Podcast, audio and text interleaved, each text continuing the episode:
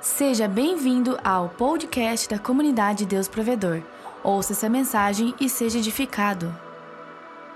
O livro de Mateus é o único livro que registra esse episódio. No capítulo de número dezessete de Mateus, o versículo de número vinte e quatro ao vinte e sete, quem encontrou diz amém. Tendo chegado eles a Cafarnaum, dirigiram-se a Pedro, que cobrava o imposto das duas dracmas, e perguntaram: não paga o vosso mestre as duas dracmas? A minha Bíblia é Oliver Tri, pode estar diferente da deles. Sim, respondeu ele. Ao entrar Pedro em casa, Jesus se lhe antecipou, dizendo: Simão, que te parece? De quem cobram os reis da terra impostos ou tributo? Dos seus filhos ou dos estranhos? Respondendo Pedro: dos estranhos. Jesus lhe disse: logo então estão isentos os filhos, mas para que não os escandalizemos, os escandalizemos, vai ao mar, lança o anzol, e o primeiro peixe que fisgar, tira-o, e abrindo-lhe a boca, acharás um estáter, é uma moeda, toma-o, e entrega-lhes por mim e por você. Diga glória a Deus, diga: papai, eu quero a tua palavra no meu coração, ensina-me, aumenta a minha fé e o meu conhecimento. Eu recebo. Quem recebe dá um amém? Glória a Deus.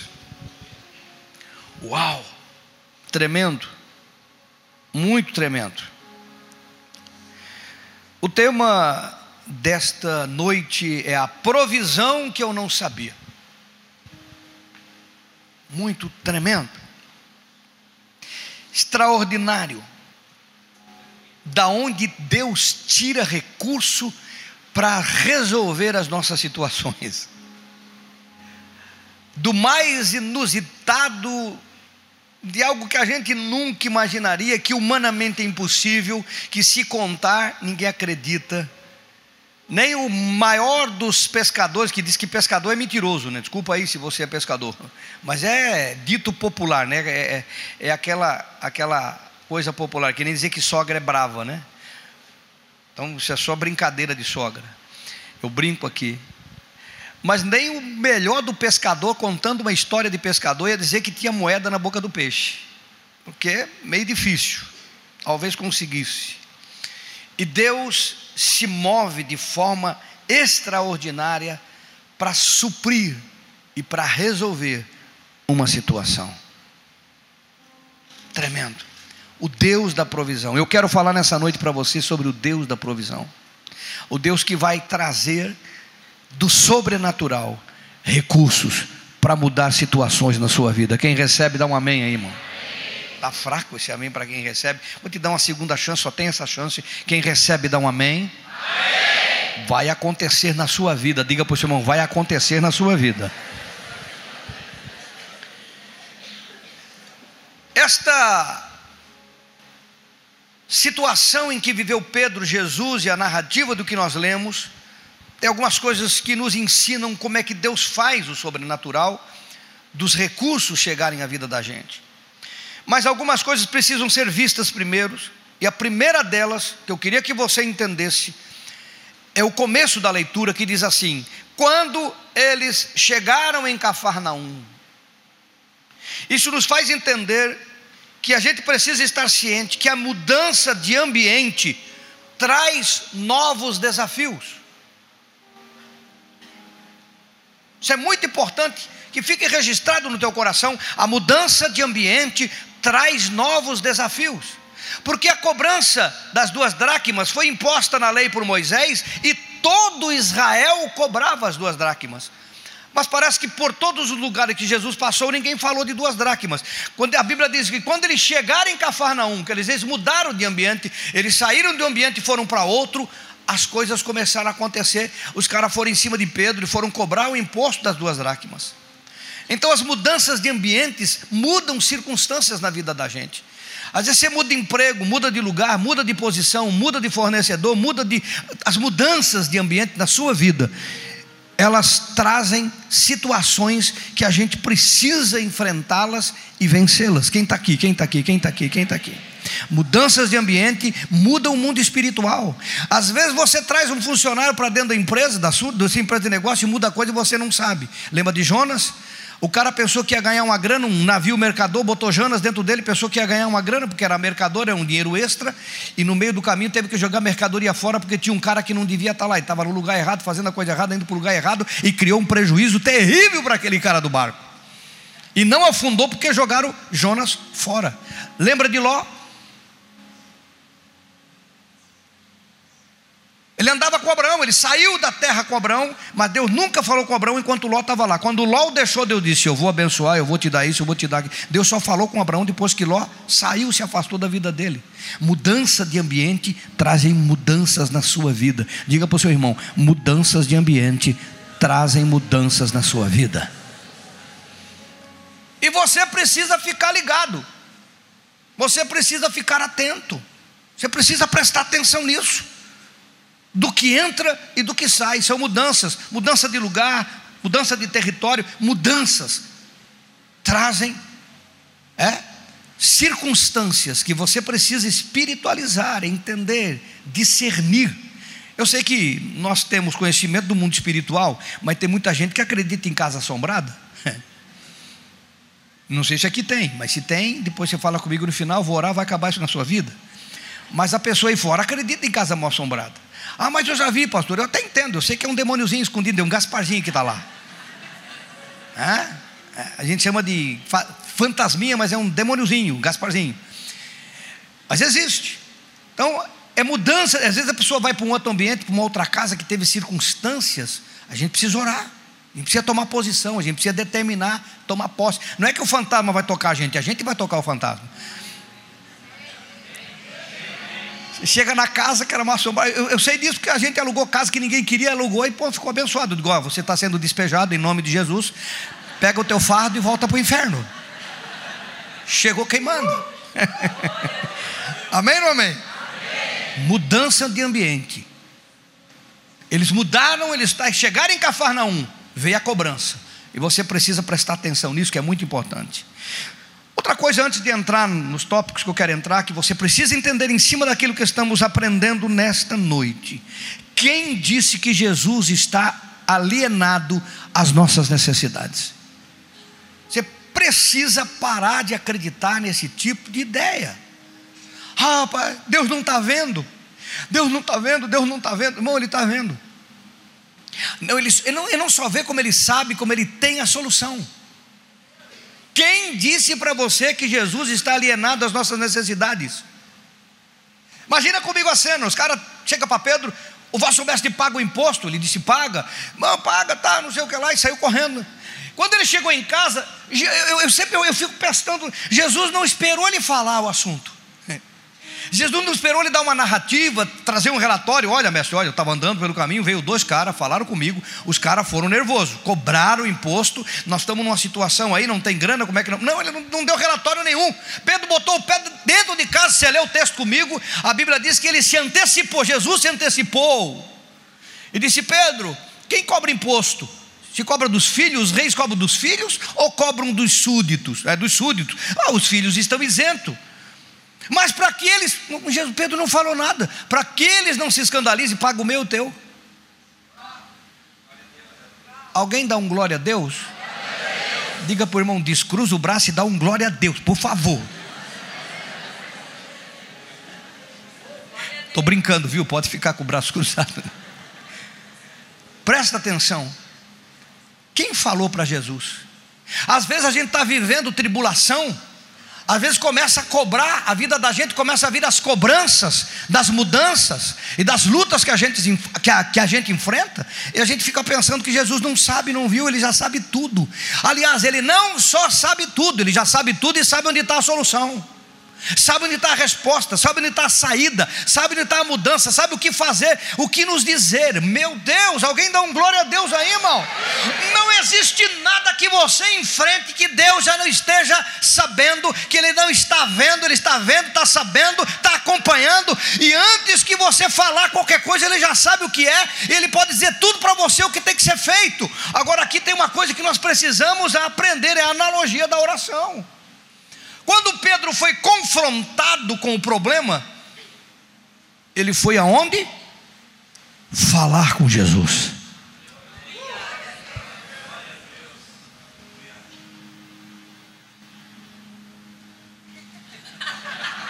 Ele foi falar com Jesus, irmão. E o crente, às vezes, enfrenta problema e vai tentar resolvê-lo sozinho. Eu pergunto para você, Pedro sabia pescar? Pedro sabia pescar? Oh, ele, vive, ele era pescador a vida toda, ele sabia tudo. Ele podia pegar o anzol, jogar na água e não pegar nada. E muitas vezes o crente, ele quer resolver os problemas que aparecem sozinho. Oh, oh, oh, oh, oh, olha aqui para mim. O Senhor Jesus não quer que você resolva os problemas que surgem na sua vida sozinho. Ele quer que você compartilhe. Mesmo que Ele já sabe, mesmo que Ele já tem conhecimento, mesmo que Ele esteja vendo, Ele só vai poder te ajudar se você procurá-lo. Obrigado.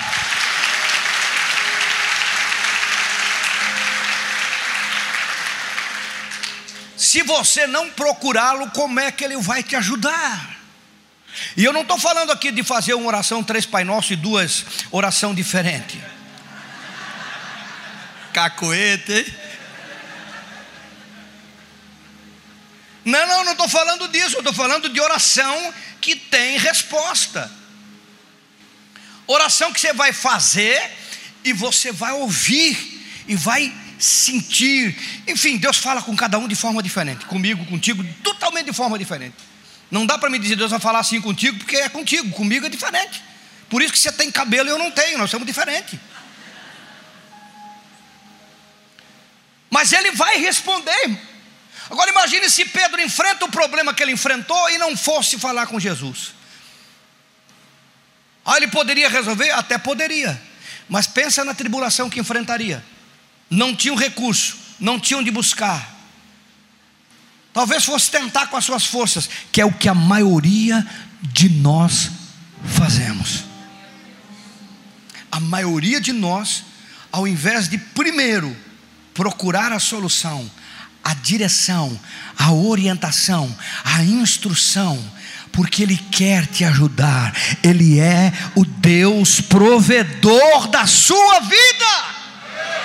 Ele é o Deus provedor da sua vida, irmão. Mas nós temos o hábito de tentar. Não, mas é tão simples, não sei o que eu dou jeito, eu pescar, eu já sei. Não, para que eu vou incomodar Deus? Tem gente que acha que incomoda Deus quando vai pedir as coisas.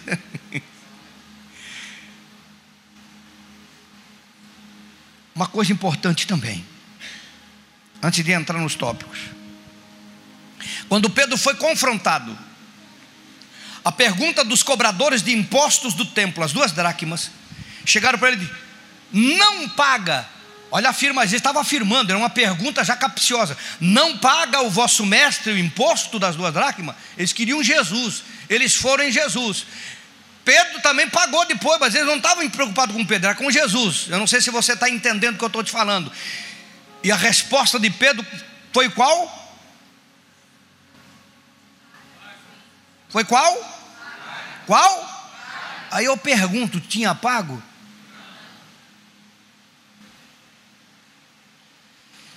O vosso mestre paga o imposto? Paga!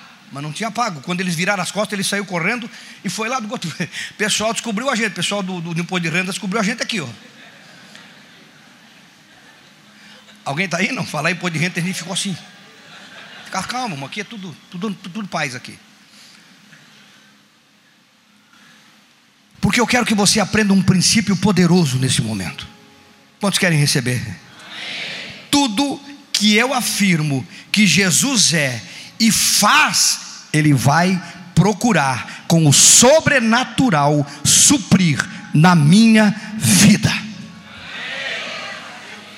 Tudo Tudo que você afirma que Jesus é e que Jesus faz, Ele vai procurar suprir com o sobrenatural na sua vida. O problema é que o crente enfrenta o problema, e ao invés de confessar a vitória e confessar o que Jesus pode e faz em favor da vida dele, ele faz o contrário, o que Pedro poderia ter feito. Pedro poderia ter uma segunda opção. E quando perguntaram, o vosso mestre paga o imposto das duas dracmas? E ele diria, vai perguntar para ele. Agora eu sou garoto de recado de Jesus? Vai lá perguntar para ele. Ou como a maioria dos crentes fazem, é? Deus é quem sabe. Alguém está aí, não? Ele poderia transferir a responsabilidade para Jesus e se omitir da circunstância, porque ele não queria se comprometer, mas ele tinha certeza do Cristo que ele seguia e que ele servia. E você precisa ter essa certeza na sua vida, para que a provisão de Deus venha sobrenaturalmente sobre a sua vida, para que você veja o milagre da provisão chegar na sua vida e mudar a história, dificuldade que você esteja vivendo. Você precisa crer. Então tudo que eu confesso que Jesus é e que Ele faz, Ele vai cumprir sobrenaturalmente. O problema é que o crente, ao invés de dizer que Ele faz, ele fica, não, pois é, Deus é quem sabe. Não é luta, não é porque ainda não aprovaram a, a, a reforma da Previdência, não é porque ainda o dólar está alto, e a gente começa a arrumar desculpas para as circunstâncias que a gente enfrenta, ao invés de dizer, essa circunstância está aqui, mas o meu Jesus vai, o meu Jesus sabe, o meu Jesus vai, Ele opera, Ele cuida, Ele dá, Ele abre porta, Ele manifesta a graça, Ele vai operar em favor da minha vida. É você que determina o que o Cristo da sua vida é poderoso para fazer em seu favor. Se você não declarar, como é que Ele vai fazer? E é porque ele declarou que Jesus ficou sabendo, e é porque ele declarou que Jesus se moveu, e é porque ele declarou que Jesus operou um milagre sobrenatural de tirar peixe, a moeda da boca do peixe. O que você tem declarado diante das lutas que você enfrenta? E eu não estou falando aqui só de provisão financeira. Qualquer luta que você esteja enfrentando, se você ser Jesus é poderoso para me dar vitória aqui, para entrar com providência aqui, para mudar essa circunstância. Você está entendendo, irmão? Diga para o seu irmão com convicção, com, com convicção, diga, é você que diz o Cristo que você crê, se Ele é ou não é poderoso.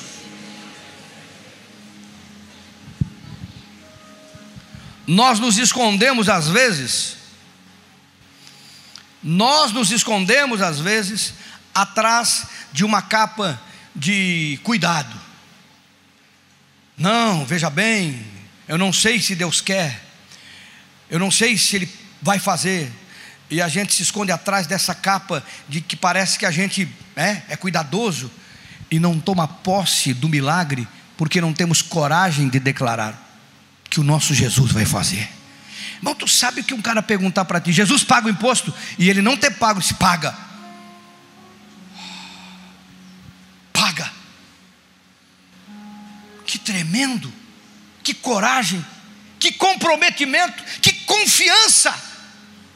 Alguém dizer para você, essa vida financeira tua vai mudar? Vai, porque o meu Jesus vai me dar o lugar, vai me dar o emprego, vai abrir a porta, vai montar a empresa, vai mandar o cliente, vai fazer acontecer, porque Ele é Deus da minha vida, e eu sou, sou filho, eu sou filho amado, e Ele me ama, e Ele abençoa, e Ele faz.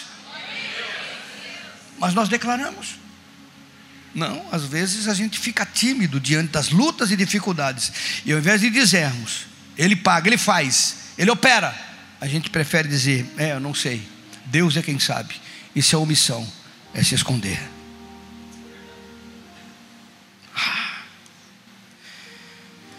Primeiro princípio que eu quero que fique gravado na tua vida, diga comigo, a experiência da provisão começa com a experiência da comunhão. Você entendeu o que você expressou? A experiência da provisão começa com a experiência da comunhão.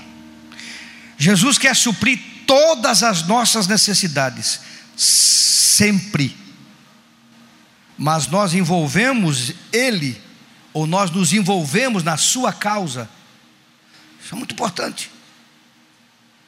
Primeiro veio a comunhão, depois veio a provisão. Pedro, ao ouvir que Jesus foi colocado numa situação de cheque, o vosso mestre paga o imposto, ele se envolveu na causa, ele comprou, ele assumiu a responsabilidade do corpo de Cristo. Preste atenção no que eu estou te dizendo. Ele não ficou omisso ao corpo, ele não ficou omisso àquilo que era do corpo de Cristo. Veja que eles não implicaram com Pedro, que também pagou, implicaram com Jesus, porque tudo que implica com Jesus implica com a sua vida, porque tudo que implica com a sua vida implica com Jesus. Ah, irmão, eu estou falando de provisão nessa noite. A provisão que você não sabia. Provisão. Por que que veio uma provisão tão poderosa, tão sobrenatural, que Pedro simplesmente foi um instrumento? Deus proveu o peixe, proveu a moeda, proveu o recurso, proveu o local, proveu a forma, proveu tudo. E Ele quer prover tudo na sua vida, meu irmão. Toma posse disso, levanta a tua mão e tome posse disso. Ele quer prover na sua vida, Ele quer fazer coisas que você não imagina que podem ser feitas. Ele quer usar pessoas que você não imagina que pode ser usado. Mas você precisa entender a intimidade, o comprometimento. Presta atenção no que eu estou te dizendo. O que, que eu estou falando? O que você está falando, pastor Eloy? Que ele se comprometeu com o corpo de Cristo. É impossível, vocês que estão aí nas câmeras, no pátio, no estacionamento, cuidando de crianças. Às vezes a pessoa diz: eu não assisto culto, estou lá cuidando de criança, eu não assisto culto, estou cuidando de um horário, estou cuidando do outro, estou cuidando do som, estou cuidando de lá, eu não estou assistindo. Mas eu quero dizer para você que a causa de vocês, o mestre está vendo. E quando você se compromete com o corpo, quando você se envolve com o corpo, quando você cuida do corpo, quando você pega junto com o corpo, ele vai ter resposta, ele vai ter solução, ele vai te dar vitória, porque você está envolvido com o corpo dele. E é impossível alguém estar envolvido com o corpo e o mestre não cuidar das suas necessidades, porque Jesus disse: paga por mim e paga por ti. O que é comigo é contigo, o que dói em ti dói em mim, o que tu precisa eu quero que você tenha, porque está envolvido com o corpo. Oh! Por isso eu incentivo a você: assuma compromisso, irmão. Seja um líder de G C, trabalhe numa câmara, trabalhe, trabalhe com as crianças. Tem tanta importância isso, é o corpo de Cristo. E quando você passar uma afronta do inimigo se levantando, você pode olhar para o papai e dizer: papai, estão cobrando aí. E o papai vai dizer: lança um anzol, porque a provisão já está pronta. Lança um anzol, porque a provisão já está pronta. Comprometido com ele, como é que você vai estar comprometido com ele? Ele não vai estar com você. Uau. E eu estou aqui falando que há muito tempo que eu não prego provisão. Eu já preguei isso uma vez na vida. E às vezes as pessoas estão envolvidas e não tem coragem de falar isso para Deus, porque você não está cobrando nada. Ninguém é incentivado a cobrar e nem negociar com Deus, é impossível. Você já está servindo. E o Senhor sabe que você está servindo. Às vezes você não está tendo a direção certa, não está tendo a maneira certa. Porque se ele usou Pedro, era pescador, tinha que ser um anzol. Se fosse um caçador, ia ser uma flecha. Se fosse um pedreiro, ia ser uma colher de pedreiro. Ele usar aquilo que você é. Alguém está me entendendo? O outro princípio que eu quero que você entenda, que é muito importante, delicado, mas importante. Às vezes, como filhos, nós queremos privilégios que não são deste plano, e nós precisamos crescer nisso. Deus quer te dar provisão e não ser cúmplice daquilo que não é deste plano. Fala aí, pastor, eu vou falar. Jesus não usou de privilégios em relação aos demais homens, mas procurou ser simples e exemplo em tudo. Às vezes nós queremos que Deus nos isente de coisas que são deveres de todos nós, só porque nós somos crentes. Ele não deixou de pagar o imposto. Ele poderia ter deixado de pagar, porque ele era filho. Alguém está me ouvindo? Mas ele supriu, ele gerou a provisão. E é isso que eu quero que você entenda. Por quê? Porque às vezes o crente quer que Deus faça as coisas só porque ele é crente. Eu sei que você não viu, mas eu já teve gente que me procurou com bilhete, disse: pastor, bilhete da loteria, se eu ganhar na loteria eu vou construir a igreja inteirinha. Eu digo: irmão, se for para Deus dar o número da cena, Ele dá para mim, porque ninguém mais do que eu vai construir a igreja, com certeza. Por que que vai dar para ti? E às vezes as pessoas querem que Deus faça coisas para ela, como se, porque ela é crente, porque ela prometeu. Alguém está me entendendo aqui, irmão? Quem está me entendendo aqui, dá um glória a Deus. Meu Deus! Tem gente que quer passar na alfândega. O Senhor cega todos os guardas, todos os policiais. Não vai chegar não, irmão. Por que que vai chegar? Eu já fui parar de alfândega, já tive que pagar imposto e pronto. E fica quietinho ainda. Passo na alfândega direto, viajei um bocado. Vai, não vai, não vai chegar ninguém. Se passou, é, dê glória a Deus, faz um reteté, porque se não passou, vai pagar imposto. Alguém está aí, não? Vamos, não estou falando de contrabando, pelo amor de Deus, me entenda. Às vezes tu compra um perfume, né? Vamos parar por causa de um perfume? Ninguém está falando aqui de tráfego internacional de perfume. É? Às vezes até o trabalho de parar. Quem está me entendendo? Às vezes o, o, o crente, ele quer pegar a vaga sem ser qualificado. Ele ora a Deus, ele nunca se qualificou para aquela vaga, nunca estudou, nunca se envolveu, nunca capacitou, nunca nada. Ah, mas eu sou crente, agora o Senhor me coloca naquela vaga. Deus vai deixar dez qualificados de fora e vai botar ele porque é crente. Até posso acreditar que possa fazer, não posso, eu não duvido disso. Mas tem que ter um propósito muito grande. Tem que ter um propósito muito grande. A grande maioria das vezes não vai acontecer. Alguém está entendendo o que eu estou falando? Então, irmão, Jesus, ele não teve privilégios. Ele cumpriu. Você sabe por que que o ladrão da cruz foi salvo e não foi tirado da cruz? Porque a lei do homem condenou ele na cruz. Jesus pode salvar, mas não tirou da cruz. São circunstâncias, são consequências. Então tem casos e casos. Eu acredito que Deus possa fazer. Eu vi Deus tirar dívida de pessoas, cancelar condenação. Eu vi isso acontecer, mas tem que ter propósitos e propósitos. A grande maioria das vezes, ele não vai cancelar.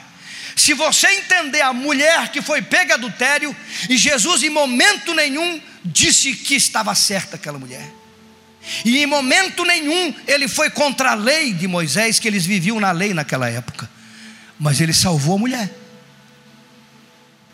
não com uma resposta, ele salvou a mulher com uma pergunta. Quando eles perguntaram: é, condena ou não condena? Joga pedra ou não joga pedra? Ele podia dizer: não, não joga, tá? Ele ia criar uma situação com Roma. Ele simplesmente diz: quem não tem pecado, atire a primeira pedra. Claro que ele deu umas letras ali escritas que a Bíblia não fala do que está escrito ali, mas eu imagino: fulano de tal, deu o nome, começa só com a letra K. O pessoal foi saindo, pianinho. Mas ele não descumpriu a lei, ele não descumpriu o mandamento. Alguém está me entendendo? Então o filho às vezes pensa que é crente e que Deus vai passar por cima de coisas que ele não passa. Ao invés disso, de passar por cima dos outros, ele supre todas as nossas necessidades sobrenaturalmente. Tem filho trabalhando e pede ajuda para o pai, mas precisa consertar algumas coisas. A provisão de Deus, Jesus não sonegou o imposto, e ele podia, ele não sonegou. Ele não desrespeitou os cobradores, que ele podia dizer: eu sou filho, você deve cobrar imposto de mim aqui, não vou cobrar nada não. Podia dar um carteiraço nos caras. Não, ele não desrespeitou os cobradores. Ele não deixou Pedro na mão, porque ele pagou o dele, pagou do Pedro também. Usou um caminho extraordinariamente sobrenatural. Natural. Alguém está entendendo o que Deus está falando? Eu estou falando do Deus provedor, que não precisa fazer coisas que não devem ser feitas, nem passar por cima de quem quer que seja, mas prover o recurso da onde você não faz ideia, e usar pessoas e usar circunstâncias que você não faz ideia, para suprir as necessidades que você precisa que sejam supridas. E ele fez de forma sobrenatural. O que que ele precisou? Ele precisou da fé, em obediência e trabalho e o dom. Primeiro a fé em obediência. Por que a fé? Porque ele mandou um pescador pescar um peixe que tinha moeda na boca, e peixe não come moeda. Então ele tinha que crer. É sobrenatural. Precisou do pescador porque ele entendia do que estava fazendo, ele tinha a ferramenta, ele tinha o anzol, ele tinha a vara para pescar, a linha para pescar. Então ele estava equipado. Então ele tinha fé, tinha obediência, tinha capacidade, que era o dom. Então Deus vai usar você, com a capacidade que você tem, com o dom que você tem, na capacidade onde você está, para gerar o recurso que você precisa, para mudar as circunstâncias que você enfrenta. Quem recebe, dá um glória a Deus. Uou! Mas ele não deixou dúvida, irmão, que é ele que supre todas as necessidades. Mesmo que ele use o teu dom, o teu talento, o local que você está, a capacidade que você tem, a inteligência que ele te deu, o curso que você fez, mesmo que ele use todas essas ferramentas, ele não deixou dúvida para Pedro. Eu que estou fazendo, Pedro, é a minha graça, é o meu favor, é a minha misericórdia, é eu que estou operando, porque ele quer que você saiba que ele é o Deus provedor da sua vida, em todos os sentidos. E por que que ele não deixou dúvida nenhuma? Primeiro, porque ele mandou Pedro pescar apenas com um anzol. Ele não falou de isca.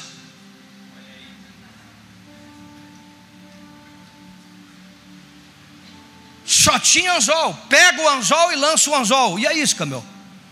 Alguém pega peixe só com anzol aí? Me diz onde é que tem isso. E a isca? Olha os pescadores aí. Ele não falou a isca. Água doce, se eu for pescar com camarão, não pesco nada.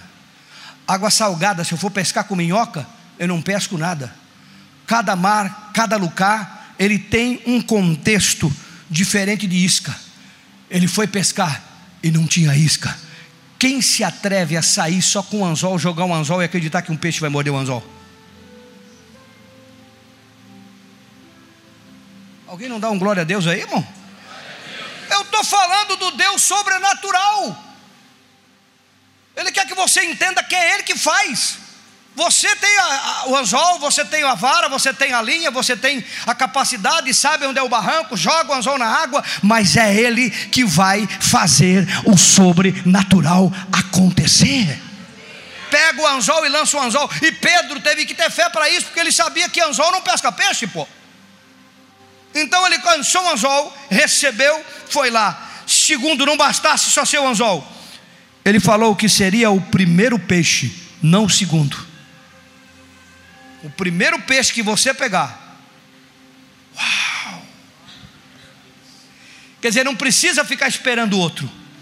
Certo, objetivo, verdadeiro, trans... muito claro o que ele estava falando. Ele pegou o primeiro peixe. Ah. E ainda mais, teria uma moeda no valor exato da dívida, nem mais nem menos. Não é dois peixes em cada moeda, em cada boca.